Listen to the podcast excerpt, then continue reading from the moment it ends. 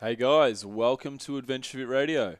Hopefully, you guys listened up to our first episode, which was Ed Morrison from CrossFit HQ. That was a really interesting discussion about the good and the bad side of CrossFit.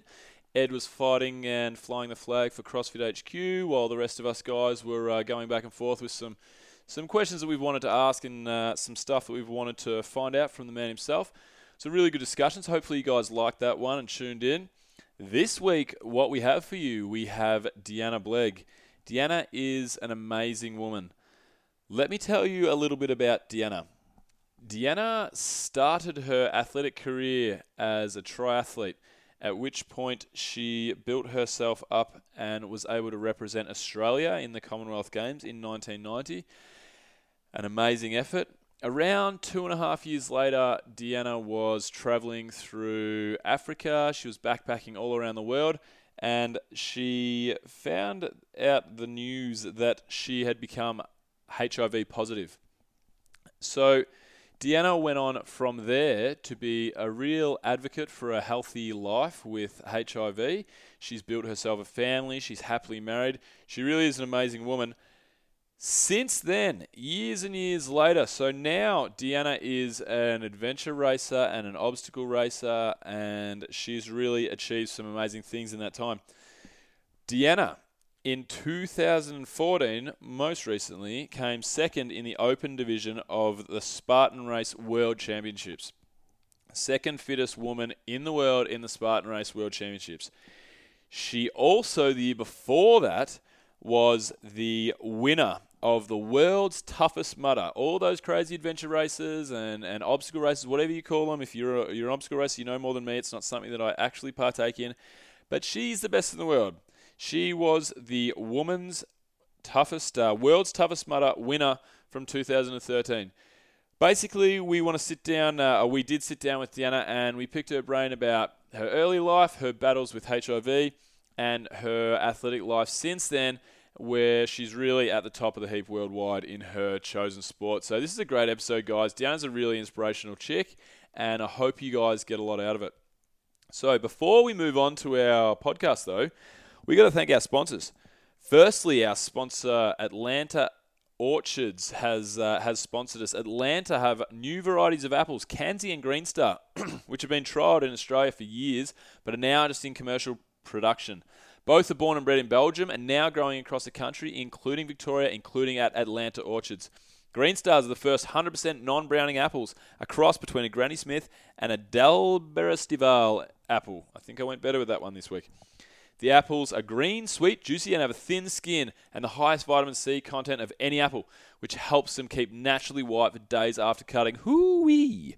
The Kanzi apple is the number one apple sold in Europe and is bright red and crunchy with a long shelf life, a cross between a Gala and a Braeburn apple.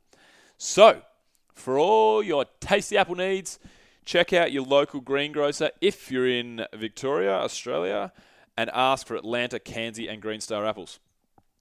Next, our sponsor, Loxam Solutions. Loxam is a boutique consulting and business support company focused on business consulting and commercial services.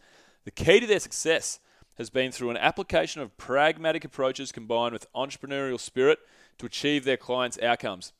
Their philosophy is simple, guys deliver well defined, measurable business outcomes to their clients through the engagement of consulting with uh, subject matter experts with real world experience. Services include costings, business structures, business consulting, business startup advice, business plan development, review and adaptation organizational review and restructure, operational review and restructure, governance, corporate and operational, coaching and mentoring, project management, financial management, all of the above. Anything business wise you need, you want to go to www.loxamsolutions.com.au. And we are also sponsored by NDO Sups, No Days Off Supplements. No Days Off Supplements is a newly formed company that aspires to build a trusted brand with honesty, integrity, and loyalty at the cornerstones of their relationship with all parties involved. From suppliers to customers to their sponsored athletes and individuals, they will work hard to ensure all receive the utmost attention and support, and that harmonious relationship is mutually beneficial and all outcomes are achieved. The company was formed with the vision of offering great products and sound information that will benefit its customers and the community at large. No days off supplements for all your supplement needs. If you guys want to use NDO Sups, make sure you quote ADVF Radio when you purchase and when you put your order through, and you'll receive 10% off. 10% off with NDO Sups. And last but not least, we are always, every week, sponsored by Adventure Fit Travel, the mother company of this beautiful podcast we call Adventure Fit Radio. Adventure Fit Travel, the one thing I want to plug with Adventure Fit Travel is our Bali trip. Our Bali trip is going to be extended for a week. Sales are still running till Friday, the uh, second, third, fourth, fifth, 12th of March. So get in quick, guys. If you guys want to train with Dmitry Klokov, world champion Russian weightlifter, if you guys want to work out all the way through Bali and the Gili Islands, we're whitewater rafting, we're going to snorkel with uh, sea turtles. We've got an Indonesian cooking class. We're surfing. We're doing yoga every morning. It's going to be great. So, you guys want to get in? Email info at adventurefittravel.com. Check out our website, www.adventurefittravel.com, or hit us up on any of our social channels. It's going to be a great trip, guys. You want to get involved. So, that's it from our sponsors. I will leave it there and introduce you to the wonderful Deanna Blegg. Now, before we do this, let's go over the ground rules. Rule number one no touching of the hair or face. And that's it! Yo. Discovery Roger, go for deploy. Where did we come from?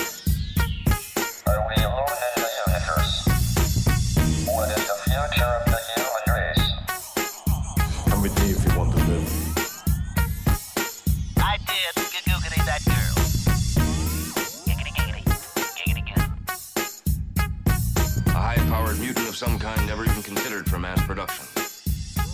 Too weird to live, too rare to die.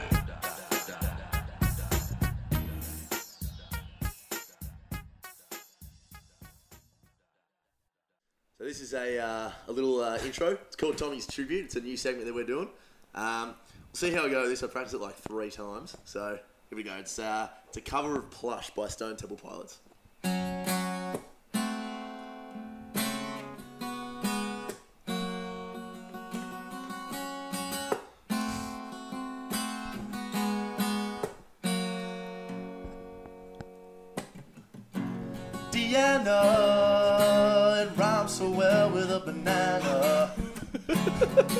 She likes to train at the DV. She told me that when she travels, she feels free. Well, I agree. and I'm jealous. I'm jealous that she's represented at the com games. And I can't even spell the word games. and I feel, and I feel that life's touch and go for me. When I'm sitting next to Deanna B.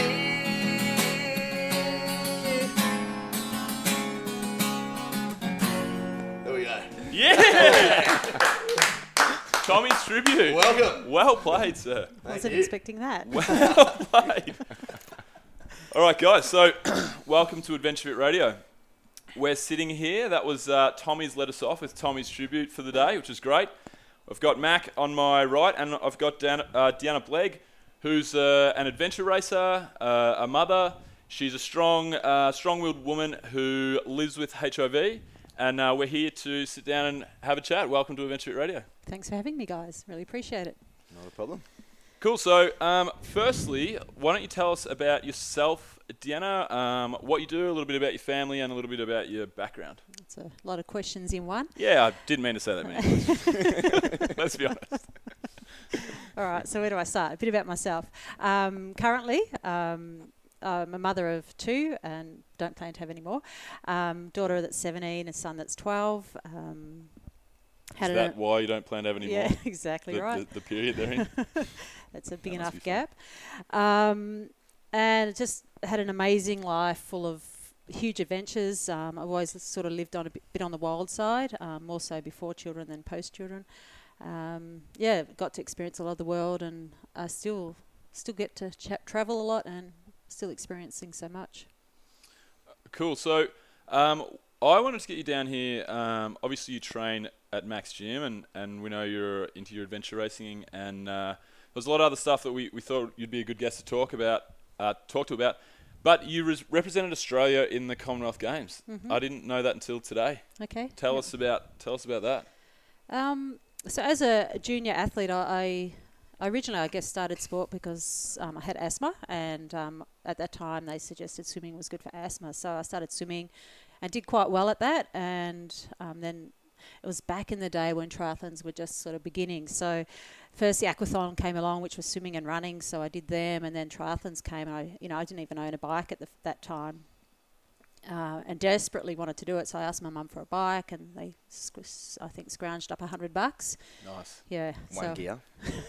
One wheel. I had three, had three gears, and um, I did my first triathlon at age 14, and um, won it.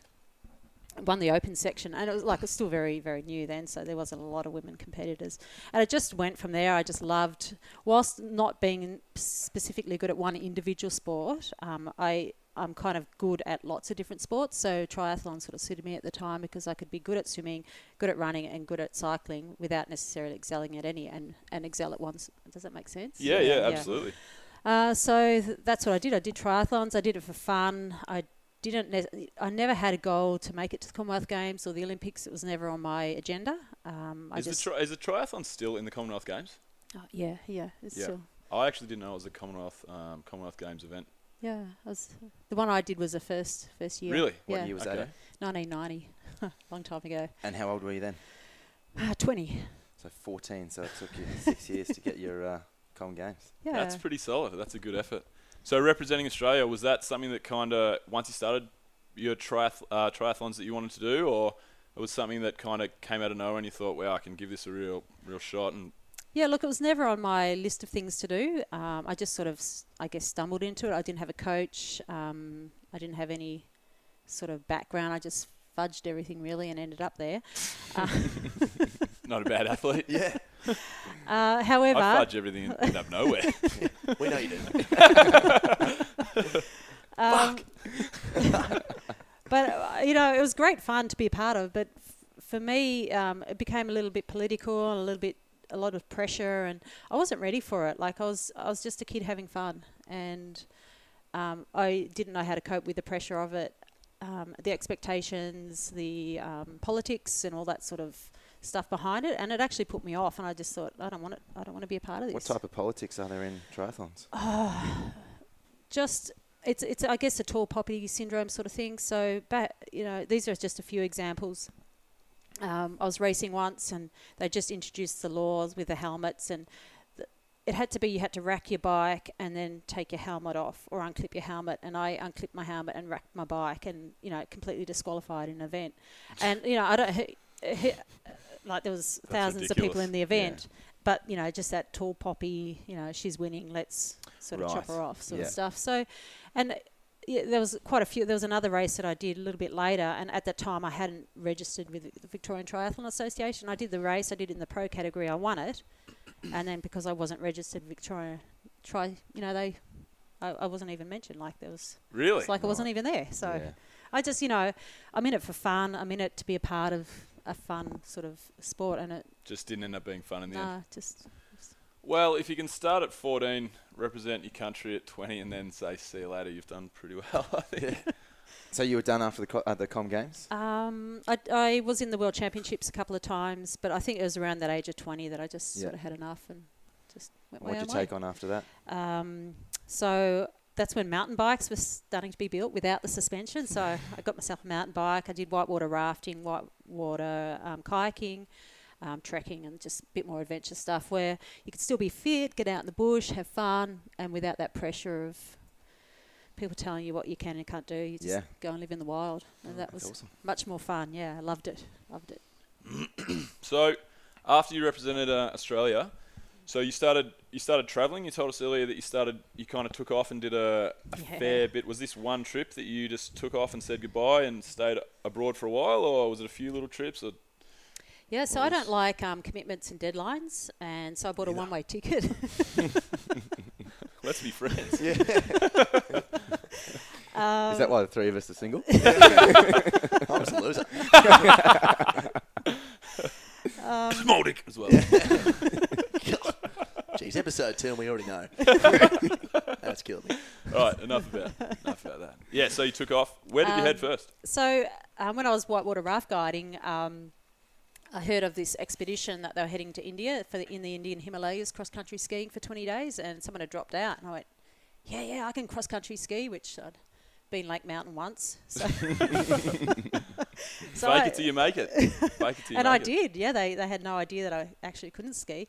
Um, so we headed off to India, and that was my gateway out of Australia. So cross country skied in the Indian Himalayas and did a bit of travelling there. Then went to Nepal, um, caught up with um, a group of raft guides there, and we whitewater rafted uh, five of the big rivers in monsoon season. Beautiful. Wow. Yeah, pretty cool. yeah. That was pretty special. Uh, so we were out rafting and hiking for a month, um, just just living in the wild once again. So I imagine the big rivers. By big rivers, you mean pretty pretty hectic rapids. Yeah, yeah, up to grade five- six. Grade yeah. six. Grade six is the top. Grade six Grade, is right? death sort of stuff. Death, yeah. okay. That's- Well, they don't recommend you going through the grade six Oh, it stuff. a lot. Really? so how many survived? Everyone survived. uh, a few well- survived. Y- Lone survivor. Some of- I'm the only one. Still, I haven't actually seen that movie. I didn't know it was Um, about you. Great six.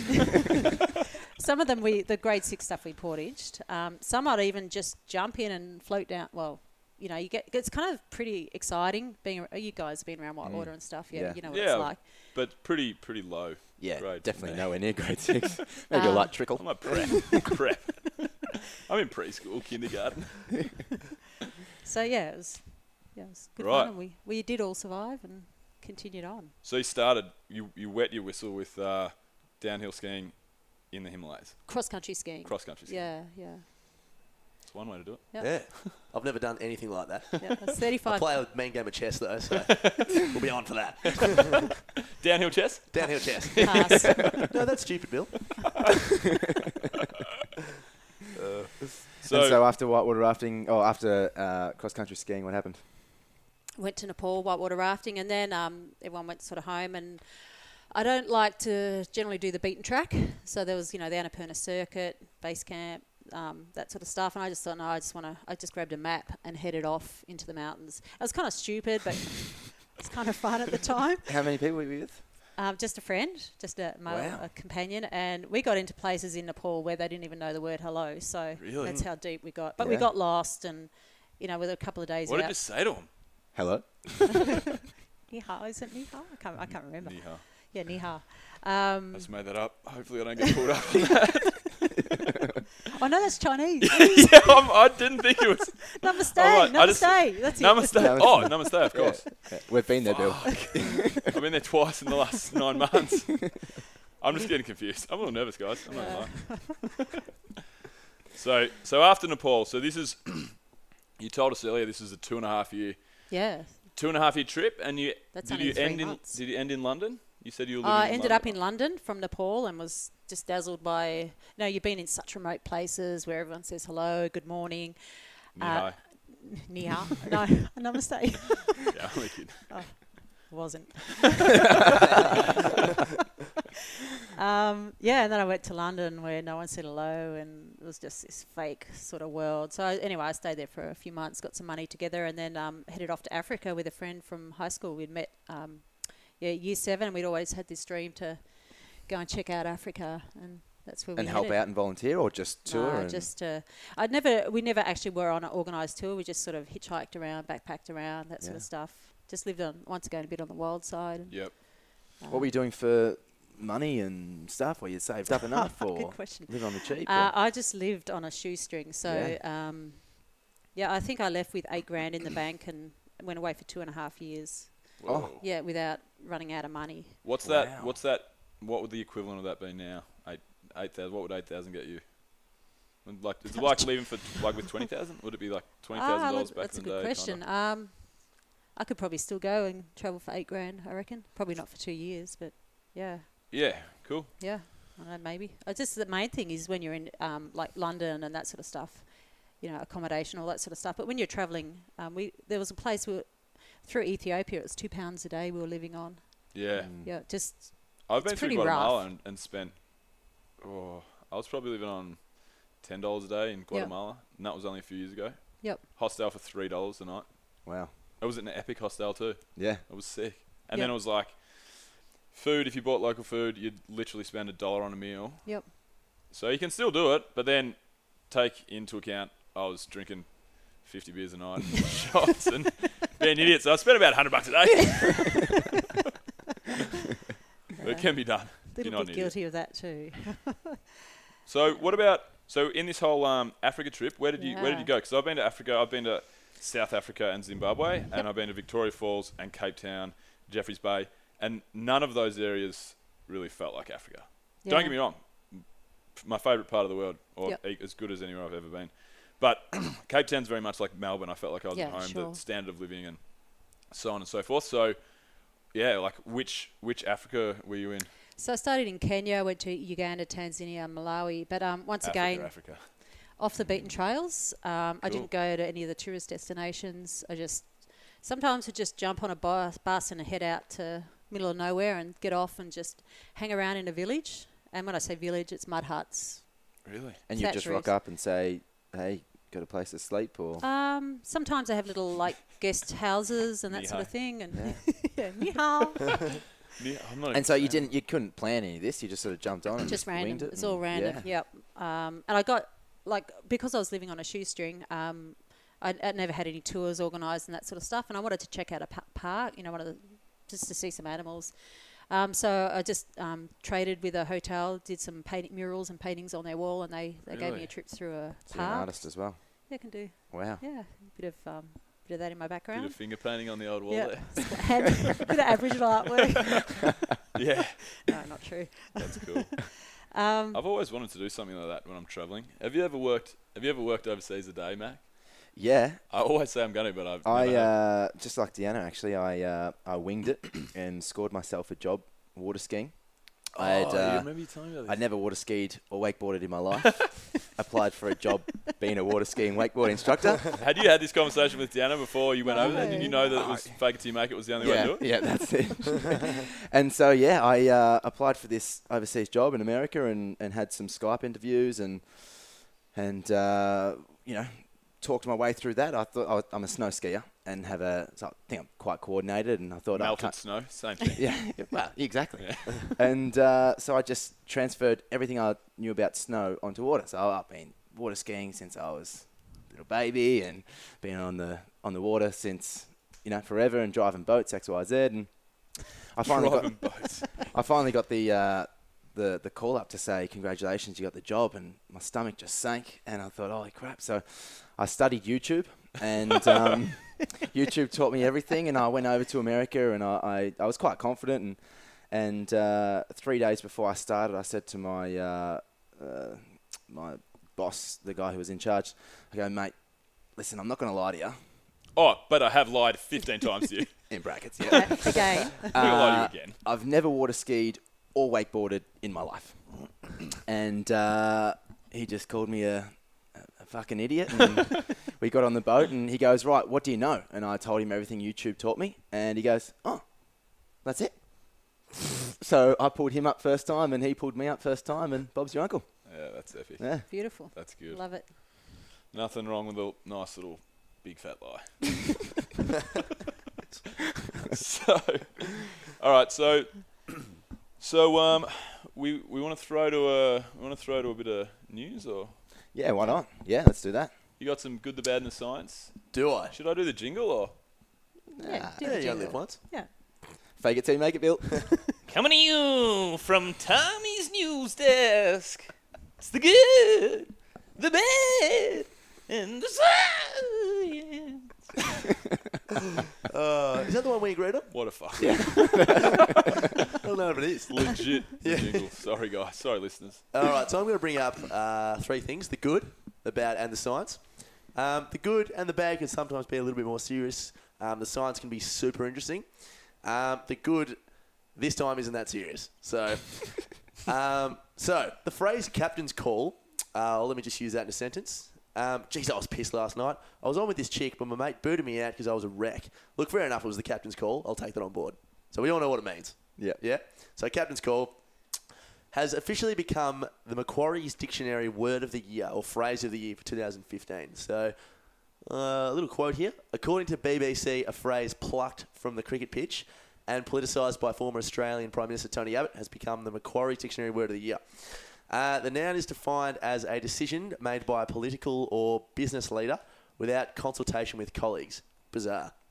Now, my question to you guys is what are some other Australian sayings you guys should feel should be in the Macquarie uh, Dictionary that maybe will put us a bit more on the map? We'll throw this one to uh, Deanna first off. Oh no! Please Straight don't. off. No, no. I'm handballing that. Yeah. One. Handballing to Bill. Oh, shit. This is a tough one. Yeah. Like I can't Um, handball that way. Hmm. You've really fucked me right over here, Tommy. I just wanted to learn. mate. Yeah. I just want to learn some facts. Oh, you'll learn. You'll learn the hard way. No, I'm gonna um, I'm gonna pass it on over to Matt. Who's going to pass it back to Deanna? I've got one. okay. what have you gone. got, Deanna? It's not really an Aussie one, but um, Yep. this one's to Peter. Um, stands out like Soldier Boys on a fruitcake. Oh, yeah. I've got no idea what it means. But Tommy's like, yeah, yeah, I agree with that. I'm sitting What? going, what? and that's I, uh, exactly yeah. I get the fruitcake part. That's Yeah. about it. Just in terms of you know what a fruitcake is, or in the expression? No, I'm, I'm, I'm aware of a fruitcake. Ah, good, good.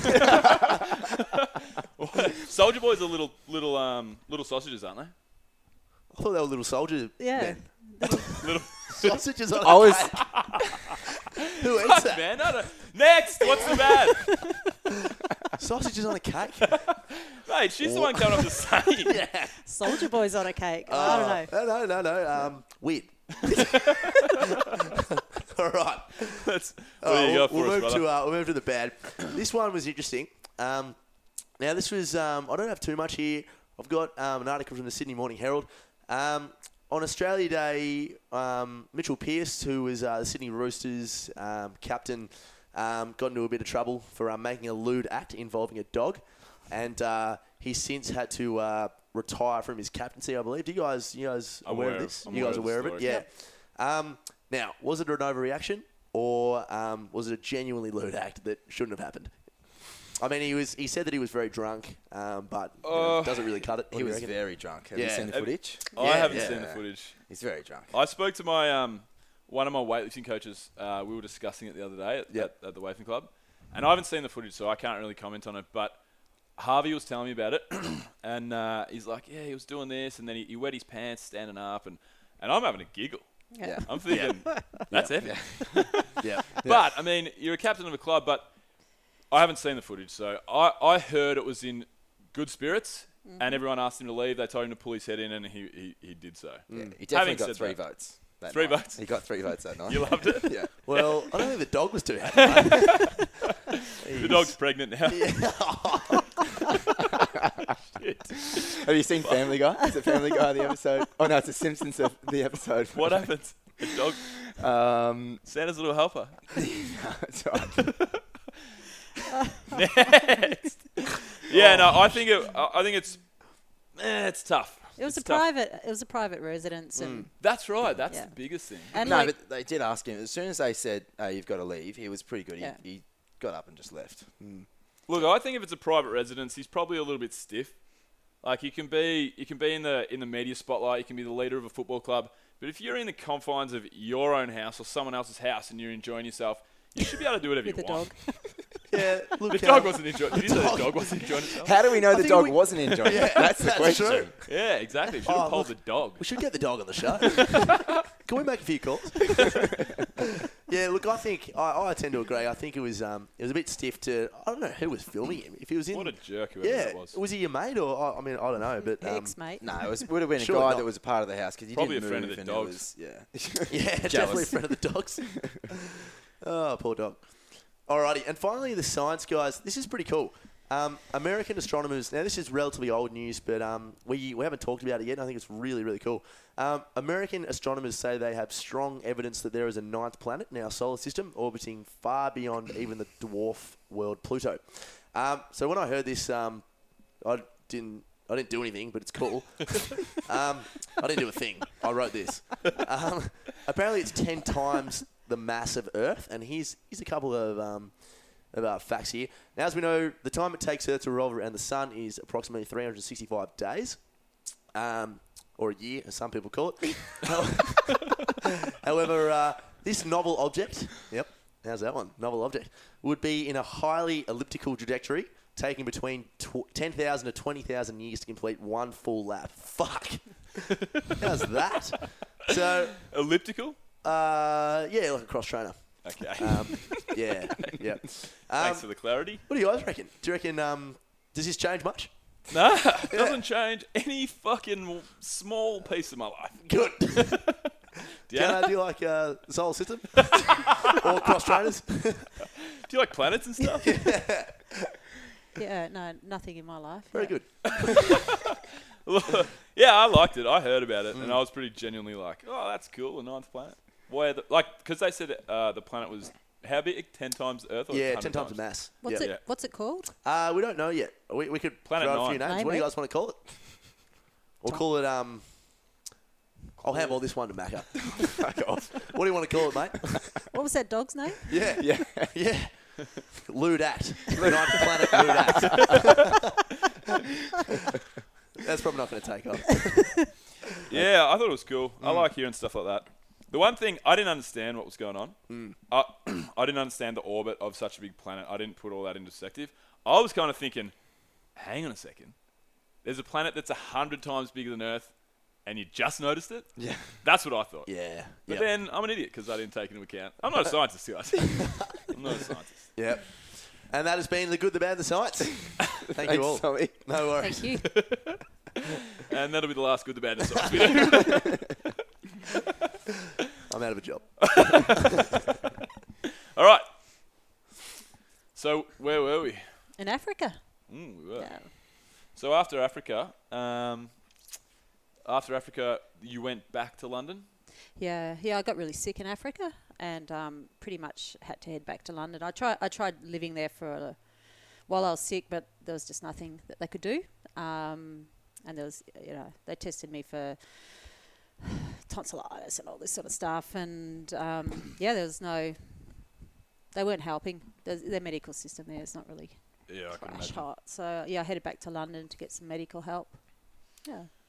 Okay, so um, let's uh, let's talk about London. So you you were you were worried at the time. You were you you, f- you were unwell. You were feeling really.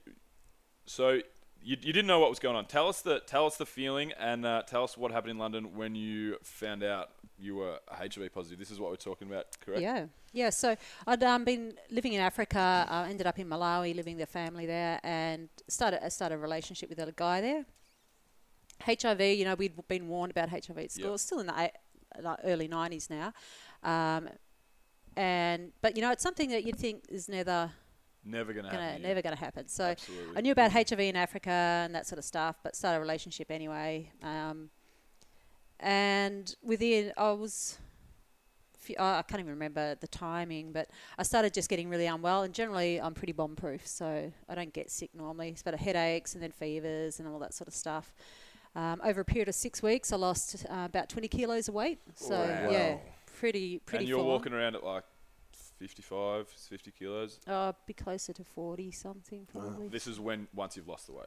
Yeah, yeah. Yep, yeah. Um, but I got to a point um, where I could barely stand up. I could only drink cold milk and just kept passing out. I was, I was a bit of a And you're wreck. still in Africa at this stage? Still in Africa, yeah. Yeah. So uh, somehow managed to catch a bus down to Joburg and then fly out of Joburg and pretty much went straight from the airport to the hospital. And I said, look, I've been travelling around Africa. Um, they could see I was really sick. I just said, test me for everything.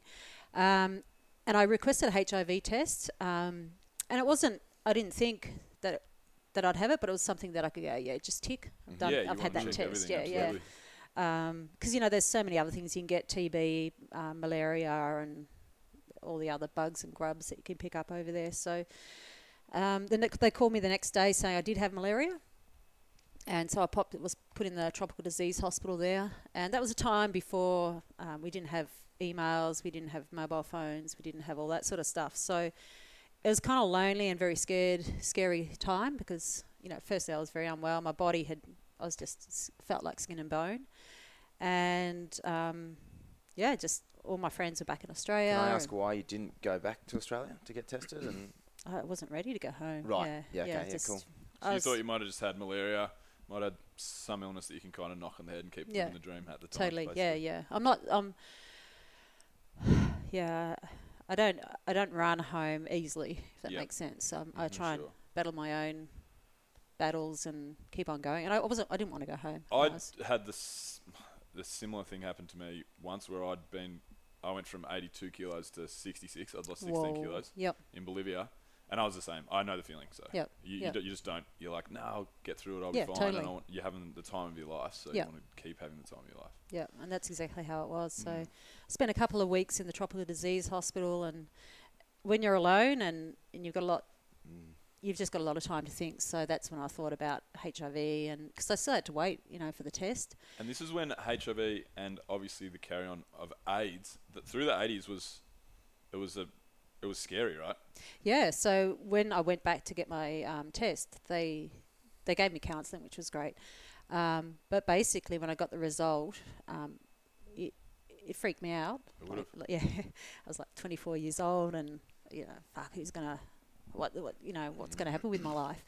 Um, and they there was no medication. Just um, I don't know. Have you guys seen the Dallas Club? Is it- Yeah. Yeah. Club, yep. Yep. Yep. um, you know, they, there was only AZT around at that time, which was a really potentially dangerous drug on its own, and actually did nothing. So they said, look, there's this medication, but it doesn't really do anything, so we don't recommend you take it. Um, and they just said there's nothing else, so you've got you know five years. If you go for five years, No way. yeah, Really? yeah. and how was that? What what were you feeling then? I was just feeling disgusting. Actually, you know, the length of life. It was a shock and all, but uh, it was more like HIV and AIDS has such a ugly Stigma. ugly stigma and it's just this ugly horrible you know what we we'd learnt about it you know i don't did you see the grim reaper ad have you seen the grim reaper Nah.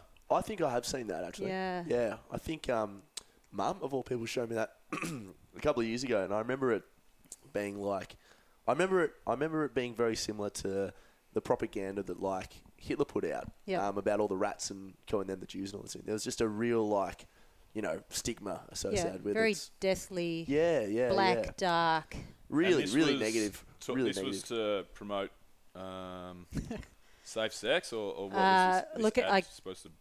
yeah achieving? safe sex um, hiv or aids awareness at the time and And they used the Grim Reaper. yeah great Crazy. so they gave you so they gave you five years. Yep.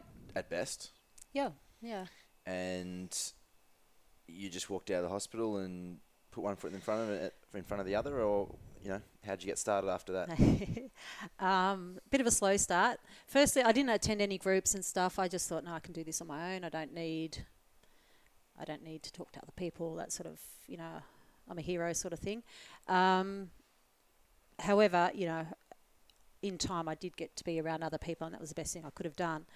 Uh, so I just, I just wallowed in my own self pity, I guess, in a, in a way that, like, I wasn't um, I wasn't suicidal. I still wanted to live. I just wanted to get the best out of my life, but I was still in that, you know, Shock up and down shock mode, and you just feel. I just felt disgusting. I felt Mm. ugly. I felt um, ashamed, and I felt stupid. Like you know, we all know how to avoid HIV, and I was stupid enough to.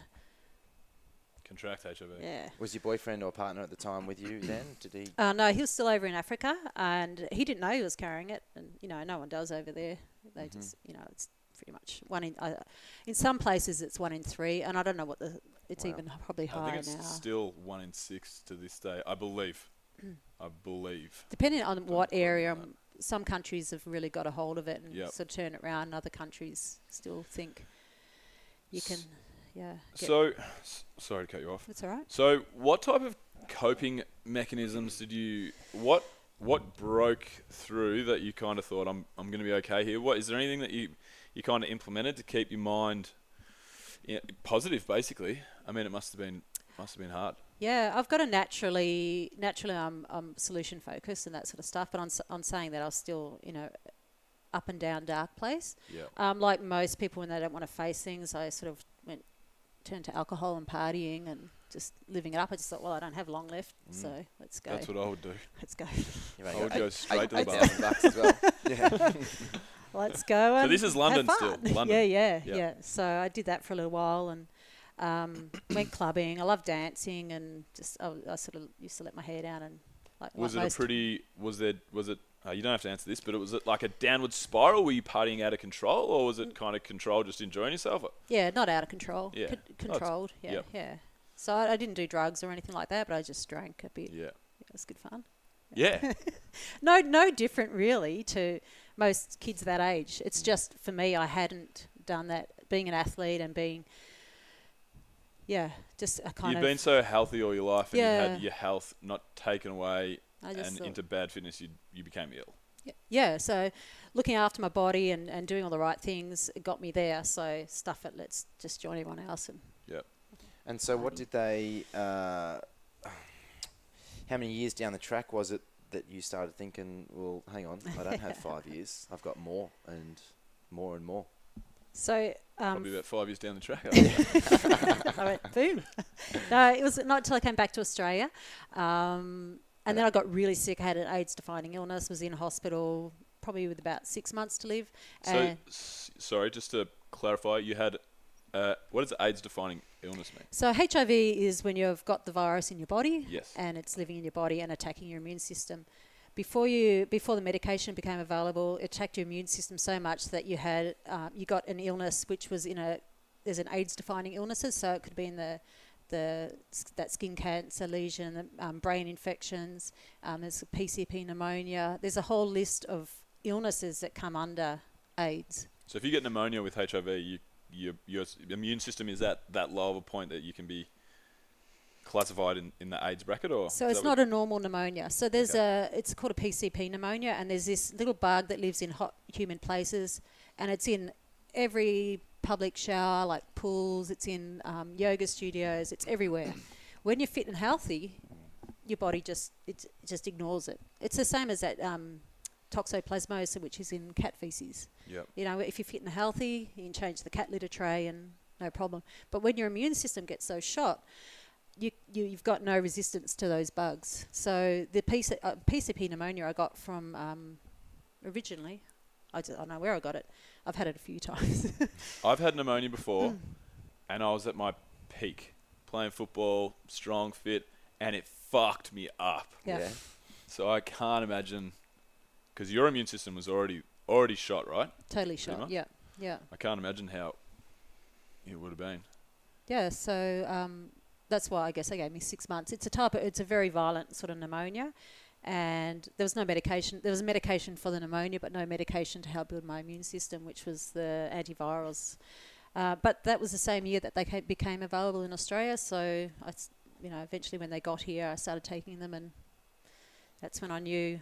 I felt I felt life coming back. You know, I felt Right. I'd been so close to death, and then then you start taking this medication, your immune system starts responding, and um, you start putting on weight, and that's when I just knew knew I was going to live. And I thought Great. that's when I just changed my attitude and think I'm not going to wait to die. I'm actually going to live.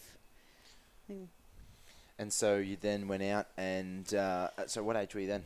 Ooh, T- um, 26. 26. And so you got back into sport, or you went out and partied, or you just nah. what did you do? Or no sport. So I just decided I prioritised what I wanted out of my life. I wanted to have family. I know it was kind of weird back then, but I'd heard of people having kids and, and not passing the virus onto the children. Um, so that was one of, you know, I did want kids and is that a gamble? um, not, n- well, life's always a gamble. So yeah, you know, So yeah, yeah. there is a, it was a low risk. right. So uh, some people would see, you know, you've got the word low risk. Some people would see low. That's what I see. Other people see risk and don't go It's there. a really good way to put it. Mm. Yeah, so I Mm. see low, and You're a you're a glass half full kind of chick. well, cliche, but yeah, yeah. yeah, right. Uh, my my glass is not half full; it's right, Yeah. brimming over. yeah, that's good. That's the best way to be. Um, So yeah, you've got two kids now, and they're Yeah. so how old? Are, how old are your children? My daughter's 17 and my son's 12, and both of them are HIV negative. So. Great. Yeah, yeah, really cool. Yeah. Yeah. And how open are you about uh, HIV and and uh, do you find that there is still much stigma going on with it? And do you only tell some people, or you know, your obstacle uh, racing fans and, and that sort of industry, uh, are they all well aware of it, or how public is it these days? So, being um, open about my HIV status has been a journey. Originally, I was too scared. I felt ashamed. I felt stupid. Like I felt like a real idiot. Um, it wasn't until I started having confidence in myself and believing in myself. So, think you know, just actually sitting back and thinking, well, I got this virus the way you were conceived and the way you were conceived, and what we were naturally designed to have sex. That's our primary purpose on Absolutely. Earth And is it's to good. I wouldn't know. that is was great. it is. Uh, You're watching how to do it on the computer. No, I'm saying, I'm saying I know how to do it. YouTube taught you, didn't it? Mitch and the dog. Yeah. Yeah, that's right. Um, so what I just started thinking, well, why am I so ashamed of this? Why, you know, why why am I feeling? Why do I have to hide? Um, and that was my initial. I just thought, stuff this. You know, I've I've got to live with all these lies for doing something that we're all doing. So um, just having the confidence to sort of believe in that, and also when I started to disclose to family and friends, they were kind of all okay, and some people were a little bit freaked, but generally everyone was okay. So I just thought, well, you know, we can either live in in fear and all hide behind our status, or some people can step up. And I, I just felt strong enough to step up. Um, my first talk that I ever did was um, with my daughter. She was six months old. and I had a huge fear of public speaking. I'd get up normally, like at high school, if I had to speak in front of a class, I'd stand up and faint. Um, Do you know? Sorry to break in your your, uh, your cool. story here. I had um, I went to a Toastmasters class on Tuesday of this week, and they had an impromptu um, speaking section in the middle, and I didn't put my hand up to speak for it. I was a guest, but they ran out of um, regular members, and they had two questions left. And the guy sitting next to me was egging me on. This guy will speak. This guy will speak. I said, "I'll speak." I stood up. This is what I said. I stood up. I said, "Oh shit, I'm nervous." everyone laughed, which was good. Then I said, um, "Oh," everyone laughed, which is good. Then I said, "Uh." Then I looked at the MC. I said, "I'm gonna pass. I'm gonna pass." So I, s- I sat down. I said, "I'll try better next time," and everyone laughed. And I just felt like the biggest fool. ever. Yeah. Totally fucked it up. I'm so scared of public speaking. yeah. That's an awful story. Wouldn't wish it upon anyone. yeah, so So you're speaking. So you, you started with your your first audience was your daughter. Well, no, she was in my arms as I was speaking, so that was kind of cool. And the first school I spoke at with her was the school she's now going to, which is, yeah, as a as a teenager. So that's kind of cool as well. Um, anyway, from there it grew, um, just bit by bit. And then when I started sport, I was too scared to talk about my HIV sp- status. So I kind of hid again, just in case they said, no, no, you can't do this. Because adventure racing, you're kind of out there and out in the bush for potentially days and stuff can happen. So I was thought, no, I better not say it in case they don't let me race, and I want to keep racing. So I hid for a while. Then I just thought, stuff it. Once again, I'm hiding. Yep. And I can't keep hiding. So, so it's just through that. Um, I guess it's a little bit selfish because I want to. Um, keep doing what I, I'm doing and, and paving a way so others can follow. I wouldn't call that selfish at all. well, I don't know. I mean, but the, you're, self- you're helping other people. You're helping other people Yeah. that would contract HIV, kind of uh, come to the realization that they can have a family, live a normal life, do the things that they want to do. Yeah, I would yeah. definitely say it's a massive positive thing that you're doing rather than a selfish thing. Was- Personally, Thank you, but it's it's it's my own motives. However, it does have a ripple effect. I see it like Mm, that. It's um, absolutely.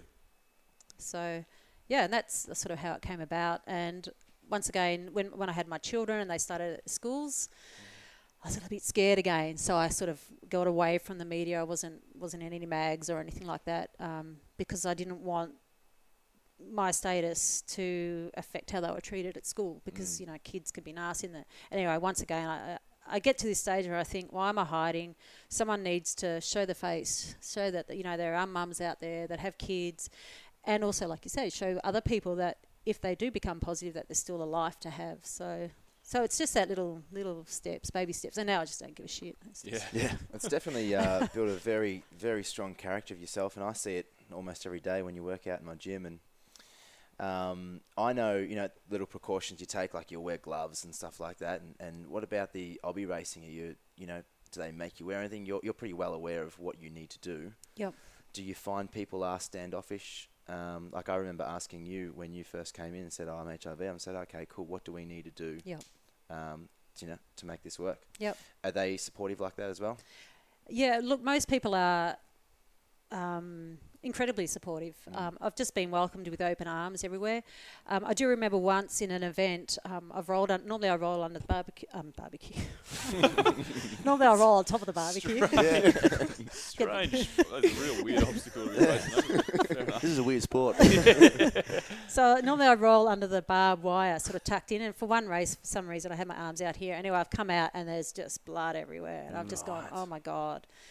And there's another guy there, and I've just who I know, and I've just gone, what do I do? And he's just gone, just see what happens. Um, you know, if you get to a rope and you're still like this, don't do the rope climb. Don't do anything that's going to put your blood, which is pretty obvious. Um, so anyway, I've you know I kept running. Unfortunately, there was a few water obstacles, so that sort of cleaned it up, and I just got some mud and sort of Patch yourself patched up. myself. wow. Popped me in we go, and um, and then you know as blood does, it sort of dries up, um, congeals itself, and I kept going. But you know I'm aware, um, at least knowing my status, I know how to protect myself, and I know how to protect others, and you know there's no way I'd put anyone at risk. Um, yeah, so I- just I- for just for some information, uh, how how long is it live after out, outside the body? it- the HIV virus is very vulnerable. So, um, exposed air, it's only got like a two or three second shelf life, uh, unless shelf life, yeah. unless like you've got like a big glob of blood that stays Wet. warm, yeah, wet and warm. But even then, it's it dies really quick. It's not like Hep C or other viruses. It um it hates being outside the body, just pretty much dies off. And also being on medication as well. Actually, like if anyone was to test me for the virus, that wouldn't show. So Right. my virus in my blood is undetectable, which makes me, um, I guess, Superwoman. yeah. um, so you can't see it. It's in my blood, and it's in my. It is in at very very low quantities, and not enough. Like my blood now can, and my um, so it's in your body fluids. So my body Right. body fluids, the HIV is and isn't in enough concentration to infect anyone. Okay. Yeah, so um, with my partner um, or my husband, um, my body fluids are as normal Yeah, like right. anyone else. So That's great. yeah, yeah, Mm. and it's only like I don't promote that, and Yeah. the doctors won't promote that, but in amongst the community, we're aware that we're not infectious. Yeah. Yeah. Yeah, great. Yeah, that's pretty cool, hey. Yeah. Absolutely. Do you want to um, throw over to Tommy for some more? Yeah, we'll throw it to Tommy, and then we'll start talking about some, uh, you know, the world's toughest mudder and the Spartan race and the 48-hour challenges and the five-day events and the superwoman that Deanna is. So yeah, let's throw All to the uh, Tommy. stuff. Cool. Okay, guys, this is uh, the Book of Creep. Um, this is a this is a quite a bizarre sort of segment, but um, it's this this week. I'm actually really super interested to hear people's thoughts because I've I've had this a couple of times. We're talking about um, sleep paralysis. So, uh, first one, do you Ah. any of you guys know what sleep paralysis is? Yeah, I do. Have you heard it before? Is that like astral travel sort of stuff? Um, I don't know what that is, but um, yes, it is. yeah, yeah, I know what you're on about. Yeah, yeah. That, no, so basically, um, millions and millions of people have had this across the world, and like I was actually doing a lot of research on it, and there's um, there's hieroglyphics and um, and there's paintings and stuff that have referred to it as people sort of sleeping, um, and then feeling that that feeling of being awake, but they can't sort of open their eyes and they're paralyzed, and it's it can be very um, can be a very negative experience. And I've had it before. Um, I've had it when I've been um, at a point where I was really stressed, um, and then I've also had at a point where I just wasn't sleeping that well. So I don't know if it was something to do with that. And we all know um, the effects of when you're sleeping, you're going through REMs. Um, you know, you are effectively hallucinating, you're dreaming. So it's that it's that sort of um, transition between um, deep sleep and, and, and, and being awake. But have a read. I'll have to listen to this one. This is um this is a guy's experience with um, sleep paralysis that I thought was really super interesting. I remember this creepy thing still very strongly because this was only one of my scariest moments of my life. I remember I was about three to four years old. Unbelievable memory. And um, I still remember this as being really bad. I asked for my mum, and she said that it, I didn't ever wake up in the middle of the night for no reason. But this night I did. I didn't see any kind of horror movies or anything like that at the time as this happened. Um, so it wasn't just my imagination, um, like everyone else said. I woke up in the middle of the night. I don't know why. The same time as I opened my eyes, my door was open and I saw a very tall black demon with devil's horns standing on the door. It really had those very creepy red eyes and it just stood here and waved at me with right arm very slowly and creepy. It was so dark, but I saw red eyes very well and it had really long nails. So I was so young, I thought it was just some monster who tried to scare me. So I pretended um, that I wasn't scared, and he said, and I said, "Hi, monster." And I was shaking and freaked out. This is becoming a comedy now. Um, he, the, the the monster turned to him and said that he was the devil. Um, I screamed for about five seconds. I looked at the door where the demon was, and it faded away. And he goes on to say that he doesn't really know if he was actually awake or if he was sleeping.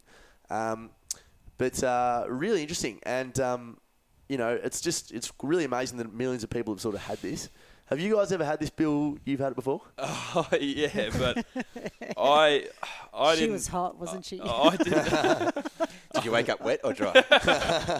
I well, I wasn't in bed though. I when I discussed this the other day, I've had sleep paralysis, but uh, I don't really want to tell a story because that was very deep and very serious. Yeah. Mine was drunken sleep paralysis. Right. Okay. yeah. I was in the front seat of my car after Australia Day, and I drank way too many beers and probably some shots and stuff. Right. And I fell asleep in my car and woke up at about 8 a.m. The sun was beaming down, middle of summer, and I couldn't move. My eyes were open. I thought I'd fucked myself up. today.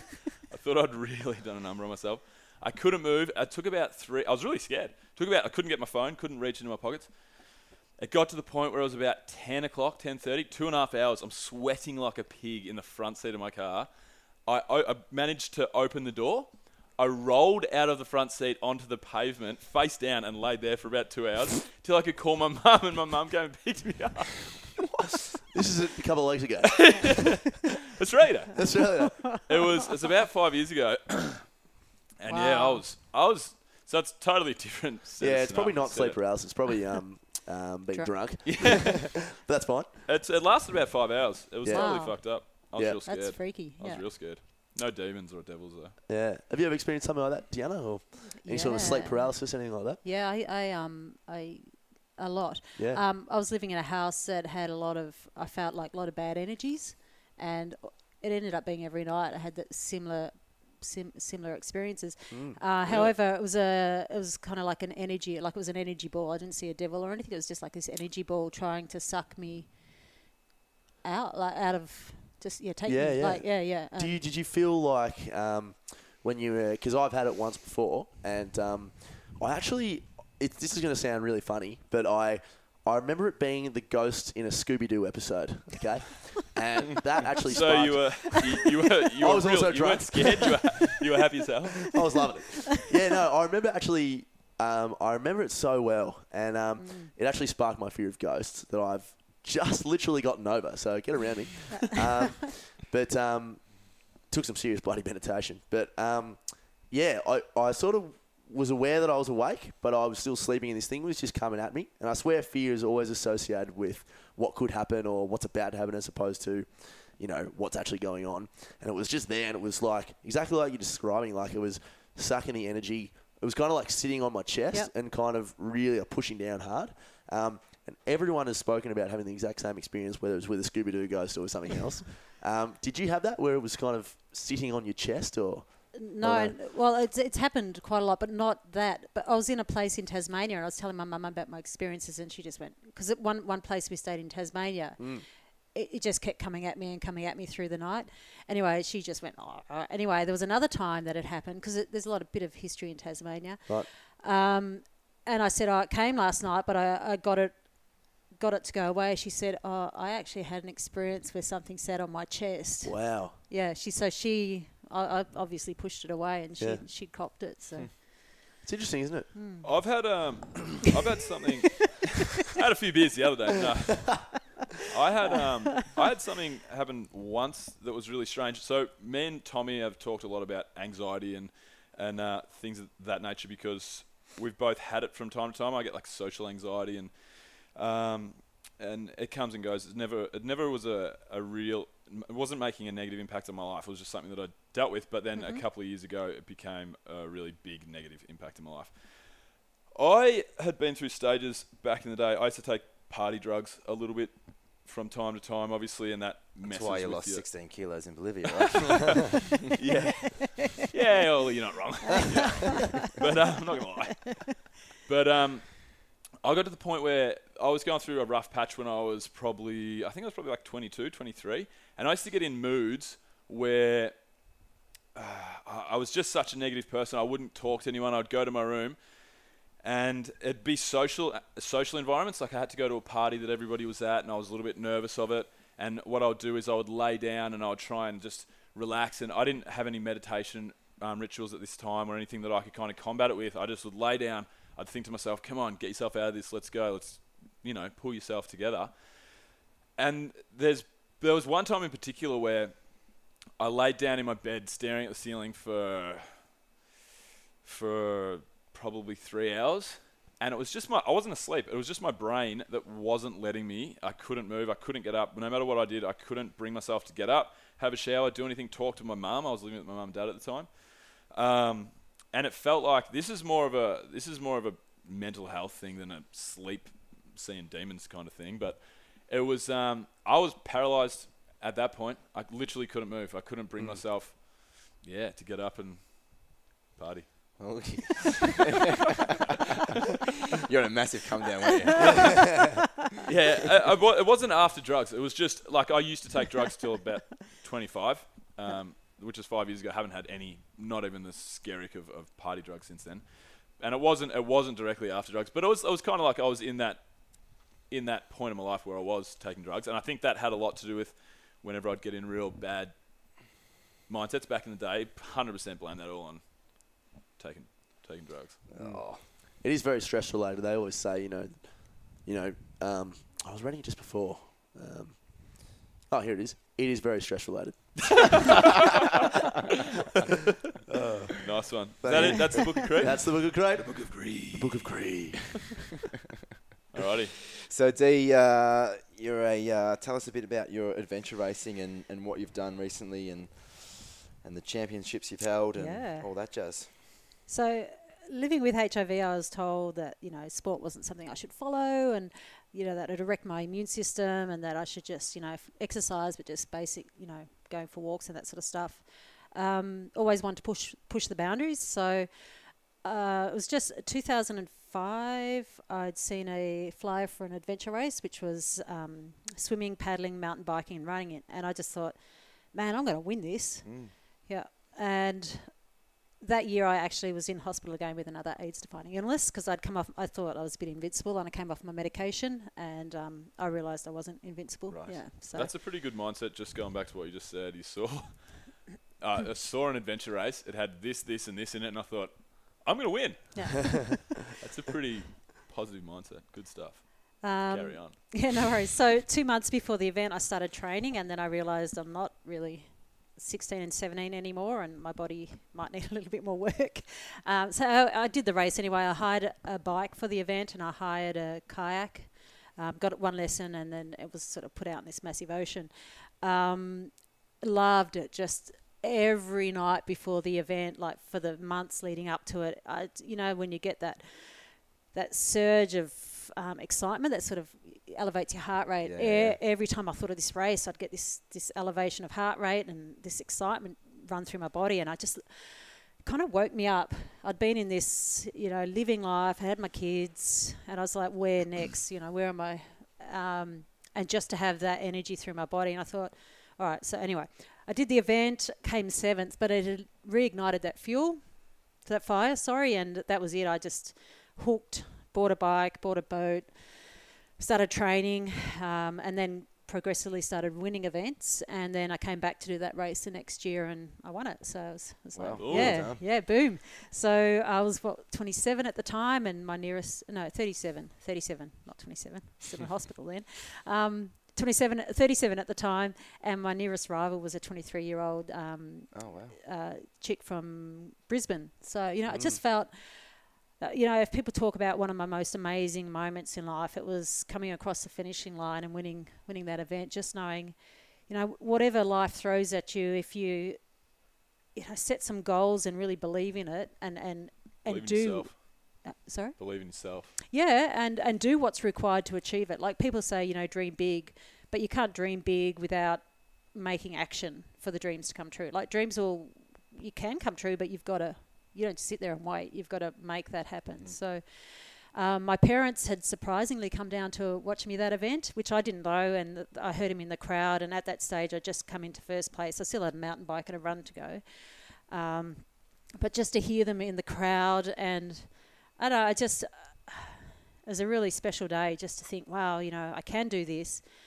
I'm going to win this race, um, and to have my parents there, who'd like my, my dad when I dis- when my mum disclosed my dad, he pretty much lived in denial for a long time, and I I feel he, he was a bit slower to get his head around it. So just to hear him there and to to know he was watching me be in ultimate health and fitness and, and doing what I used to do when I was a kid. I know it's just just hit, hit some chords for me. So, um, and that that started. You know, I got my name on the map, I guess, of adventure racing. So then teams would pick me up, and then I'd go over to Ireland and race, Really? and, and France, and yeah, yeah, I raced internationally for a little while. It was really cool. Really? So you had sponsors that would um that would help you out there. You, you had, or how does it work? Is it a Um, big enough event that you kind of big enough sport that you can get sponsors on board to travel the world, or were you paying for that a little bit yourself out of your own Yeah. drive to do it, or Um, no, fortunately, the teams had sponsorship behind them, Yeah, so cool. um, I'd be picked up. So the teams consist of three guys and a girl. Um, every like international adventure racing, a team's going to have three guys and a girl. It can have two guys and two girls, but it's got to have at least one girl. So generally, they're looking for chicks. So um, yeah, you just sort of get picked up and go with this team and then another team and that sort of stuff. Whoever needed a, a female at the time. Um, so it was all just just living the dream again. Yeah. Yeah, which Mm. is something I never ever thought was possible. Um, and then I ended up just China. The last three or four years, China's been really good for adventure racing. A lot of money there. Uh, they pay for your travel to get across there. Like you don't even have to like. You don't even need a sponsor. They pay for everything. So Really? Yeah, yeah. And you win US dollars. So that's Boom, insane. Yeah, yeah, it's pretty cool. so that was China's been massive for adventure racing in the last four years, and um, I had been racing with a team there until I discovered the obstacle racing, and then I was, ba- you know, doing the two for a while, but it just got too complicated. And the difference between the two, the main difference, apart from the obstacles. so adventure racing. yeah, barbecues are way different. um, adventure racing is a mixture of mountain biking, paddling, running, trekking, um, abseiling, canyoning, all that. Sort it's awesome, Cool. awesome, awesome sport. Um, and obstacle racing is basically running with obstacles thrown in the way. Barbed so- wire. Barbed wire. Like a tough mudder or Fences to Spartan jump or something like that. Yep. So you got rope climbs, cargo nets. Um, there's rigs that you've got to get through, and um, So you prefer the obstacle racing? That's what you're doing now. I'm doing obstacle racing. Not necessarily that I prefer. Well, I'm obviously preferring it because I'm doing it. But uh, Don't they? Aren't they the ones with like electric fences and Yeah. all the barbed wire and stuff you got to jump some of them have the electric isn't that- fences. Electric wire. that? No, no. I actually take the I, I take the penalty now for the electric. I've been shocked so many times. Really? So Yeah. what? There's like a one minute penalty or something if you don't go through the barbed wire. I mean, Um, the electric shock. So if you don't, Fuck there's going through the normally a. shock. They can't be healthy. Oh, it's it's revolting. Yeah. I've been I've been shocked so many times that it's created an anxiety. Like Yeah. yeah, it really has. Of something like It's a normally. terrible thing to do to people. it's really mad. People pay money to do it. Yeah. So I just won't do it now. I'll just Yeah. yeah. So, so what are you competing in at the moment? Are you competing in the Tough Mudder and Spartan Race? Is Spartan Race Spartan Race generally the biggest obstacle racing company in the world, or am I totally off track there? No, you're you're right. So there's two um, that most well known. Um, one is Spartan Race, and the other is World, um, Tough Mudder and World's Toughest Mudder. Um, that's here in Australia. There's other little smaller smaller Yep. events around, but in America there's now a lot of series. So there's Battle Frogs and warrior challenges and Battle um, Frogs. yeah, Battle Terrible. Frog's massive. Terrible name though. Yeah. Keep yeah. that name. Yeah, well, it's it's so unique. It's good. Yeah, it's I don't know, Battle Bill's digging a hole here. Yeah, not into it. Oh, man, it's a good name. I love the name. It's a yeah. And Cheers- so there's cheers- cheers uh, Battle there's 48 hour ones or there's five day. wha- How, what's the longest one that you go for non-stop? Uh, 24 hours. 24 hours. Yeah. Yeah. So- And how how would you fuel for an event like that? So fueling um, a 24-hour event or anything longer, six-hour, um, I guess it's all about your fuel, Mm. um, and it's about your equipment. Um, so personally, Yeah. yep, up to 24 hours, I generally go on liquid fuels. So I mix up um, a, a smoothie. I've got this powder called Turbo that I put in it. Um, then avocados, uh, bananas, dates, strawberries, coconut oil, all this sort of stuff. I mix in and I make about two liters of that and just put it in little containers. Um, So it sounds like some fats with some sort of high GI carbs. yeah, and Yep. chias, as- chia seeds as well, so I got a bit of protein in there Yep. as well. Um, because when you're racing um, up to 24 hours, liquid's easy enough. Your body can handle it. It gets sick of sweet stuff, but I, I put salt in there as well just to savoury it up a bit. Um, and I generally have that, and then I have um, every lap that I come in, I've got ma- mandarins, anchovies, chips, just a whole array of food that I, that's just put out on a tray. So I'll, every time I fuel, I'll change my turbo fuel and my water, and then I'll just grab in my hands whatever my body's calling for. And, And this is through the breaks. So you have when you say one lap. So you have breaks through the, through the 24 hours. From time to time, you can sit and eat and start again. Is that how it works, or it's yeah, you can sit and eat. I don't sit and eat. So my so it's literally stop, grab your stuff, grab some food. Yep. So I've got two packs, Eat it on and the run. I'll um my what like I'll drop one pack and pick up one that my supports just you know put new new turbo shots in it and new water, and then I don't know what I'm going to be wanting, but when I see something, then I'll take it. Yep. So I just have a whole array of stuff. So pretty much I'll really wants right at that time. Yeah Just grab it. just grab it. So I just my my transitions are about two minutes. Really? Yep. That's and then I'm out on the lap again. Right. Because the the reason I asked is I watched a 24-hour row event. Um, uh, Row? 24 hours of rowing. Ooh, nasty. Why did you do that? No, I didn't do it. I didn't do it. No, why did you watch? Like Oh, Yeah. it was, I was sponsoring it. Adventure Adventure Fit Travel was a sponsor. Is this so I a was down there. concept rower? It's probably the only comeback you could have said, you realise? you What's could have said anything else. That is a bizarre thing to do. I was watching 24 hours of rowing. Oh, because you were sponsoring it. Oh, right, okay. Yeah, I'm just You're a real fine. weirdo. um, the, You sold a lot what of they- tickets that day, didn't you? What? you sold a lot of tickets that day, didn't you? I sold one. and he was rowing. Dude just wanted, dude just wanted an excuse to get off the rower. But um, they have, like, I think they had because it was it was recorded officially, Mm-hmm. um, and the, the rules of the 24 hours rowing is they have 10 minutes off every hour, I believe. Okay. I think that's like. Yeah. Yeah, and then they, they jump back on and go. So I thought that it might have been something like that, but it's not. You just You, can have go. as, as much time. Some people go and sleep, but depends what your objective is. That you It's know, just that to finish 50 to 100. yeah. Well, it depends whether you want to. Depends what you want for the race. For me, it's about placing, um, about getting as many miles under my belt. Uh, you know, I go there with a goal. I spend a lot of money to go across you to the wanna win. states, and I, I want to. I want to do well. So Mm. if I went there to camp in my tent, I'd just go the hunt. You know, go go climb a mountain or something. Yeah, for sure.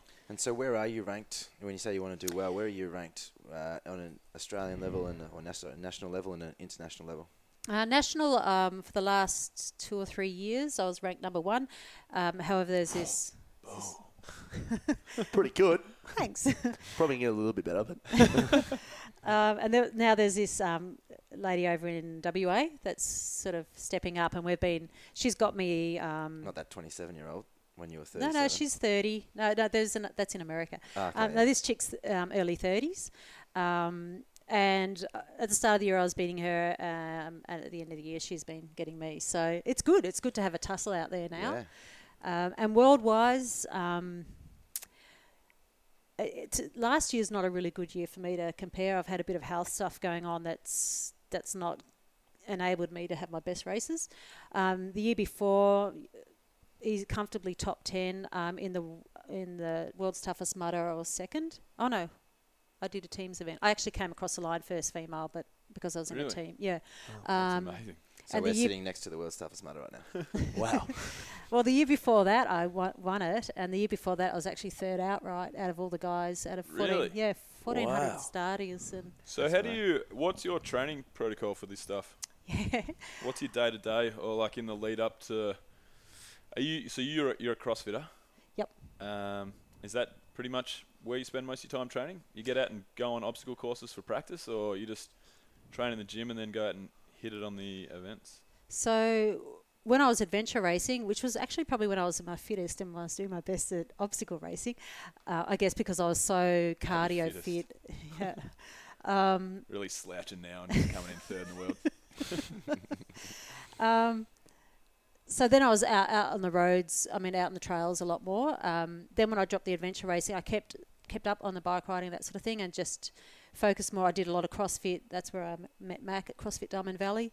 Um, just Actually, to remember you coming in, you wanted to uh, learn how to climb ropes. yeah, Yeah. yeah, can do that now. Yeah, you can. Still working on the kipping. um, yeah, just to get a lot more upper body strength. So I was strong from running, and I had the cardio fitness, but I just wanted a bit more grunt. Um, so I got that from the CrossFit. Um, for the last couple of years, I haven't devoted myself to CrossFit. I've I've used CrossFit as a means to get stronger for the obstacle racing. Gotcha. Um, And so- where did you place in last year's Open with no training? I don't, I don't remember. Didn't you make the regional cutoff? for Yeah, your I did, Yeah, yeah. yeah. So No, no training. Min- minimal training, just walking. two in. days, two days a week or something. Um, That's sick. So I I know. was good at stuff. Yeah, yeah. CrossFit's coming, but um, I, I, I w- I will commit to that. Really? So Yeah, that's your oh. next sport you want to conquer? Yeah, but uh, Mm, it's wow. just it's like at the moment I'm sort of developing one while I'm still doing well in the other Mhm. because they complement each other. Yep. Um, but yeah, I've just got to get a bit of health stuff sorted out, and then so that my, my half of this year is going to be a bit wiped out for a while. I just need to get on top of life. And so I'm just really interested in your, your mental approach to workouts. I watched you do uh, a repeat of 15.5 the other day, and there's no pain face. And I have actually, you can probably back me up. Uh, I've only actually ever seen you lie on your back twice, and one of them was the other day. Yeah, Has there been another time? There has been another time. Okay, yeah. maybe it wasn't in my class. but anyway, uh, you don't show pain. You're very, very mentally strong until the end. What what goes through your mind in the 24-hour events, or how do you develop your uh, your mental side? Because obviously, a lot of it is uh, is that versus your opponent. Um, for well, just uh, a- attack. I guess the twenty-four hour thing first. For me, um, if you think too far in advance, you're gone. So if you're in the first hour of a twenty-four hour event, which normally hurts a little bit more because you kind of you haven't settled yet. You're still trying to clear all the. Is this when you're thinking, oh fuck, what have I Yeah. done? Why do I put myself through this? I've got to go to the toilet, and I've got 24 hours to go. yeah. Um, yeah, I, I I have thought that before. Yeah. Yeah. Um, but the the key is not to think that, because when you start thinking that, is when your focus from what your objective is disappears. So. It, I've taught myself to say, well, firstly, if that ever comes into my head, it's like there's no other option. Why are you even thinking that? Mm. You're there's no other option. You're not going to stop. You're not going to rest. You're not going to quit. You're just going to keep going. So it just stops all those self doubts, all those little. People will find an excuse. These races really test people, and people go into them very fit and very trained. But the moment they find something, because it hurts, 24 hours doing this stuff hurts, Mm, absolutely. and you get, you know, by by the 20th, probably about mid, you know, probably 12, 13, 14th hour, and that's when people will drop out because they'll look, start looking for anything to go. Oh, I can't do it now. I've got sore toe, or I'm a bit cold, or something Yep. like that. So then it becomes a real mental battle. That's when you have to be well, strongest. it, I don't even allow that. I just it's like there's no other option. If I get something niggly, I, I don't normally. I'm not an advocate of painkillers, but I'll I'll pop. If it's an A race, I'll just pop whatever it needs to get Right. through it. Yep. So I just don't allow myself to think. Um, about quitting, I don't allow myself to think. Not even the next obstacle. I'm just really. I've just. I just create a little bu- bubble and just exist in that bubble. Do you think that part of um, the obstacle racing and the 24 hour stuff, do you think that's the more important part than the fitness? Do you think your mental game allows you to beat people that could possibly be fitter than you? Totally. Yeah, Yeah. I, I, I would say that would be Yeah. the case. A lot of people go into that way stronger and way fitter than me, um, but they don't get through. Like the first year I did it, there was 1,400 competitors start, and it was really cold. It was mi- it got to minus five through the night, and See you later. I'm out. I'm in the sheds. I was in. You know, you're Hot cup of fully clad. Milo. Sorry, guys, I was ready to go. I'm not tough. but I go into like Now that's a punchline. It's use ju- I'm not being honest. But uh, you know, you, there's medical tents every two and a half miles around the course, and you go in there, and there's just groups of grown, strong, fit men, you know, shivering with a little cup of soup. Really? And like, I just, I wouldn't go there. I'd just get my soup, dunk my fingers in it to warm up, walk out, and then drink the soup, and off I go. So it's about just uh, not thinking. Not accepting it. Yeah, just actually, you just don't think. You've got to turn your brain numb. So I'm blonde, so it works. That's easy. and just become robotic. That's it. Just Yep. just do, don't think. Cool. Yes, answer that. Yeah, yeah, absolutely. Um, that's and I do feel pain. Yeah, I do. You do? Yeah, it hurts. Yeah. like that workout hurt. Yeah. Yeah. But I, d- it, I like it. You don't show any pain until it's over. Yeah. It's, you've got a task. Uh, obviously, I see you a lot, and it's, I'm glad Bill's leading this conversation. Um, I see you a lot, and uh, yeah, you just you just do your work, and at the very end, you go for a walk outside, and that's when you start to breathe heavy, and Yep. yeah, it's really it's really good. Thanks. Cool. Well, um, we've we've gone a while now, so we don't want to keep you too long, Deanna. We um we like to finish off with um with some questions. We'll field nine questions. Uh, we'll throw nine questions at you. Three from Mac, three from me, three from Tommy. I've only got two prepared in my head so far. Cool. But, I uh, think I only remember my two. But yeah, I've actually only got one. Have you got your three? You good Uh, go? first one is uh, what's your morning ritual? Um, pretty much get up, take my turbo shake, and head on down to CrossFit. that's, Good. That's it at the You've got moment. another I'm really 45 seconds if you want to elaborate. uh, second part to uh, my well, it could be a, a, another question is do you meditate? Uh, meditate. Meditating for me puts me to sleep. Yep. Um, so I foc- I do yoga, and that's my closest thing I can Yep. do to meditate. Or run. That's a bit meditative for me. Yeah. Cool. Are we doing three in a row, or how are we doing this? he doesn't have his third. I'm, I'm no, just- no. pick- I do have my third. Yeah, go hit it. Hit What it. is the best date you've ever been on? best date. That's a good one. Whew. Very like good. Oh man. I've had some good dates. Or a That magical was your date? worst. Yeah. yeah, well. uh, no. uh, To the uh, to the listeners that don't have the video, there was a there was a pinky finger thrown up in the air, and yeah, it was kind of awkward. a soft, soft pinky. Soft pinky, It's mashing mashing the banana, so to speak. Is that what you call Oh, it? Do you know that Thank phrase? oh, that's, do is that in the uh, Oxford Dictionary? Mashing, ma- mashing Yes, in the the Macquarie Dictionary it says, what does it mean? to uh, mashing the banana to have sex with an inerect penis. Get it in there, Macquarie Dictionary. have you guys never heard that one before? Oh, well, I mate, mashed I'm, many bananas. I'm a masher. I'm a masher from hell. No, not really. I'm not really. Oh man, Moving on. What are your questions? damn. Uh, my questions. So, you, my my questions. Um, so, favorite place you've ever been to can be a city, can be a country, can be a small town. Oh man, it's really tough because uh, the, I've been to a lot of places Yeah, in the world, good. and there's some um, just really beautifully amazing places. Look, I'll just speak of the most recent place that I've been. Um, generally, wherever I go, I find amazing beauty. Um, but just recently, I spent a lot of time in California, up in um, around Lake Tahoe and. Yosemite. That, uh, I keep saying Yosemite, but Yeah. it's not Yosemite. Yosemite. yeah, you're just used to saying Vegemite every day. So, and then we worked out if you say if you use the same terminology for Vegemite, it's Vegemity. Losing your virginity. um, Where'd it go? um, yeah, so I just I, I was I was pretty.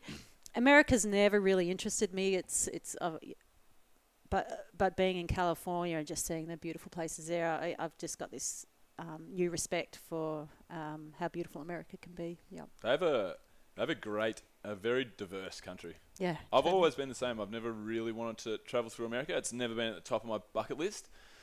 But then Yosemite, Yellowstone, uh, it's probably all Death Valley National Park, you know, Yeah. the Grand Canyon, all these places. Uh, I think it's just such a big country. You need a really good amount of time to check it out. But yeah, that's a, that's a great answer. So um, next question: Your dream destination you haven't been to? somewhere down South Africa. I've never never hit. Um, mean South America. Sorry. I've um, Oh, I've never been. To, yeah, so I've never really travelled on um, that continent at all. So It's my favourite uh, part of the world by a country mile. okay, so the that's best. that's somewhere I want to hit and have It's, a look um, around. It's got it's got the perfect mixture of everything. I I've been through Europe, a little bit of um, Southeast Asia, and I've been able to party if I want to party. I've been able to see amazing architecture, meet really cool people, eat some good food. But South America, the one thing that I believe it has over everything else is it has natural wonders everywhere you go. Yeah. Everywhere, jungles, volcanoes, glaciers. We were, when I was in Bolivia when I was sick, um, in the course of nine, in the space of nine days, we scaled a 5,600 meter snow-capped mountain in the Andes. Um, three days later, we were still in Bolivia. We flew to the Amazon, and we spent a few days in the Amazon. And then we went to uh, a couple of days after that, we went to the Salt Flats. Have you seen the Salt Flats? The um, the salt flats in Bolivia. It's obviously it's the world's biggest salt flat, so it's basically white as far as the eye can see. And we were lucky because it's the most surreal place I've ever been. When it rains really hard, the salt doesn't drain. So there's a thin film of water across the salt, Okay. which yep. when the sun's out and it's been raining, it looks like a mirror image of the sky. Wow. Looks Yep. like you're just standing. We took lots of cool photos. Looks like you're standing on the sky. Yep. It's South America's great. It's surreal. Yeah. It's the best. Um, and last question: uh, If you were stranded on a desert island, you had three things that you could bring with you, apart from your kids. Yeah. We don't want to waste two of them. You get your kids. You get your kids. I don't even mind. You can have not- you can have your partner. there you go. I'll be all You right. can, you can have your partner if you want him, but maybe we'll, Yeah. we'll leave him, will we? Or? I'm not coming with you. I will bring him along then. All right, so you've got your, you- you're stranded with your family. What, what are the three things that you'd take? You're stranded on a desert island. Ooh. I, you know, probably nothing. That's no things. Nothing. nah, that's cool. nothing. That's cool. Yeah, so well- why, why nothing though? You can entertain yourself well enough that you don't need. Yeah, anything. if I've got my man there, I'm good. no, What are that's the kids wrong gonna answer. What about like Go a like Twiddling their Ah, no. a machete, machete and a piece of rope or something like that, so you can tie it up and make some things. And Make a TV. make some, eh? I Make don't know. I just like being creative want and, make some things? and start from scratch. Like, Cool. you know. Yeah, I don't know. I, I just, You don't like stuff. yeah, not too much. You don't much. like material things. I Uh, think when we asked you in the um, little questionnaire that we sent, and you said you, I don't know what the quote was, but you said you really value experiences over material possessions Yeah, or something yep. like that. So, yeah, I think that's a that's a great mindset to have. That's pretty much what you're saying, right? You Yeah, just, just don't need anything to. create good time. create it from whatever's around. Yeah, Cool. That's a good answer. What do you got, Tommy? Chess or snakes and ladders? snakes and ladders. Nice. Why? It's more up and down. Yep. Yeah. Very real to life, isn't it? okay. Um, favorite Harry Potter character? Um, I haven't I haven't watched Harry Potter. You haven't watched Harry Potter? Oh, you're not missing out. um, Harry? Who's your favourite character? Mine. Yeah. Um, Hermione. Still got a massive crush on her. Yeah. Um, but that's a really tough question, and I'm not the one answering them. So I'll move on. okay. but, it, but if you were to answer, But if I was to answer, I'd probably say Hermione, um, appearance-wise, and uh, probably um, Gilderoy Lockhart from the Chamber of Secrets. He's just an up and about man. What does he do? What's well, he- you know, he's a he's a massive um, fake, and he just he knows this one spell to like um, get rid of all people's memories, and he just takes the the credit for all the stuff that these really cool people do. So if I was Gilderoy Lockhart, I would come up to you, Deanna. I would put a spell on you so you forget everything, and then I would claim that I've um, been all over the place and I've I'm a really good adventure um, fitness person. I'm a CrossFitter, and bang, now I'm now I'm world famous. Yep. So he's just this. He's a dickhead. What a dirtbag. He's a shocker. What a dirt. Whoa, it's all happening here at the MCG. and uh, yeah, for everybody home, I just dropped a glass. Finally, um, if there were three people dead or alive you could invite to dinner, who would they be and why? Um, I, I'd love to meet Pink. Yeah. Pink? Yeah. Really? I'd, t- I'd turn for Pink. Yep. Wow. Wow. Get around that. You heard it here first. Why is that? You just think she's a great entertainer? You like her music? I think Yeah, I got offered she's a, just- um, I got offered a spot at a concert the other year with my little cousin. Um, I think my mum was going with my auntie and my little cousin. She was like 12. They asked me if I wanted to go, and I genuinely thought about it. Yep. Just because she's a good entertainer. Mm. She's just, I don't know, she's just, I guess, a little unique in her what she puts out there. Um, I went to a concert and her ability to switch from all sort, she can just be whoever she wants to be, and I kind of like that that versatility. She can look awesome in a cut pair of cut off jeans, t-shirt, sitting on a gu- you know strumming a guitar, or she can look equally as awesome hanging from the ceiling, singing and doing acrobatics and stuff. So she's just so versatile, adaptable, and she doesn't really give a shit what anyone really thinks about her. She just gets out and does her stuff. So that's one. Yep. Whew. Great answer. Thanks. Um, you said dead or alive? Yes. But I, uh, I, I really respect my nan. She's a hundred, and um, I do sit down to dinner with her, Mm. and I, I'd like to keep doing that. Dead or alive? Hopefully alive. Yeah. Um, she's pretty awesome. She still lives independently. Um, she's that's cool. She plays golf three times a week. Didn't Uh, she do an event with you recently in last year, or she did? You did something with her for the first time.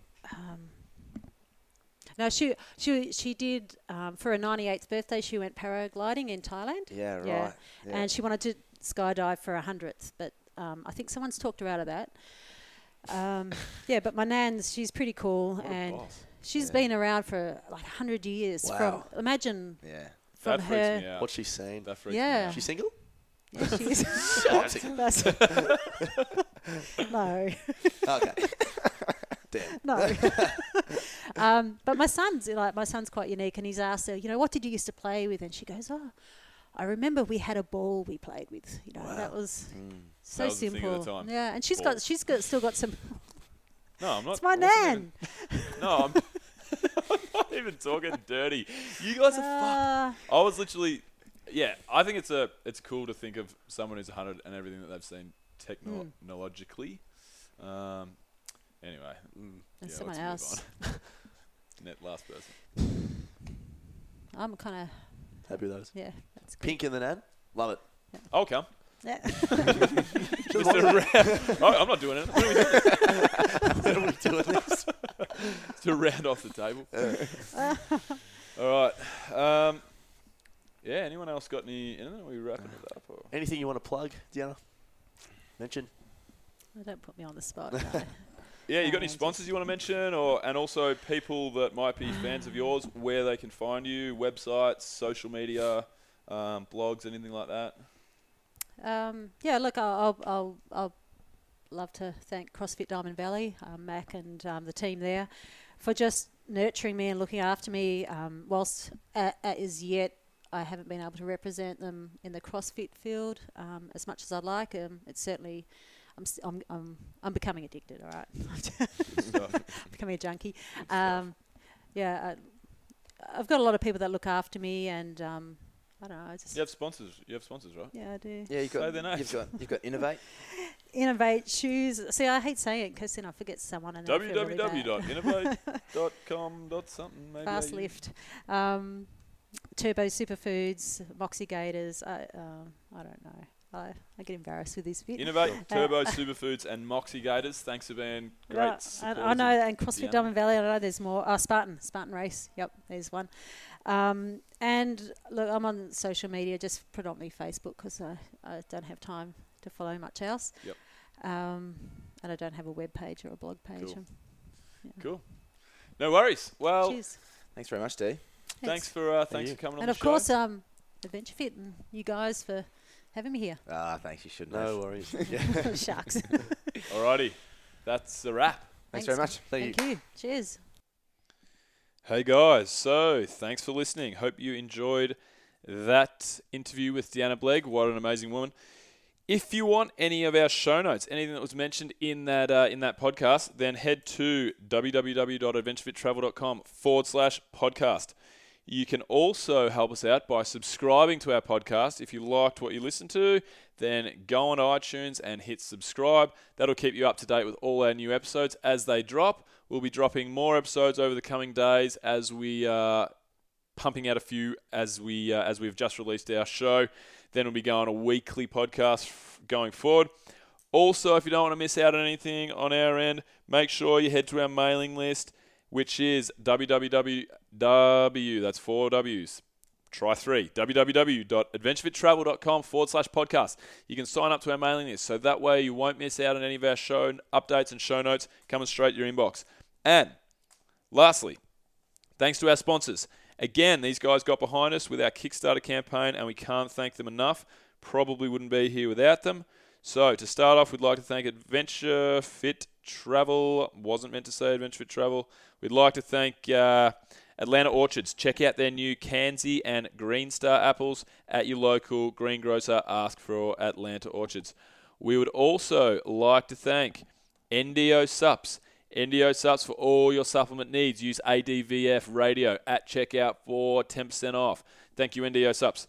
And Loxam Solutions. Loxam Solutions, a boutique consulting and business support company focused on business consulting and commercial services. So, any of your business needs, guys, head to www.loxamsolutions.com.au. Thanks for listening, and we're out.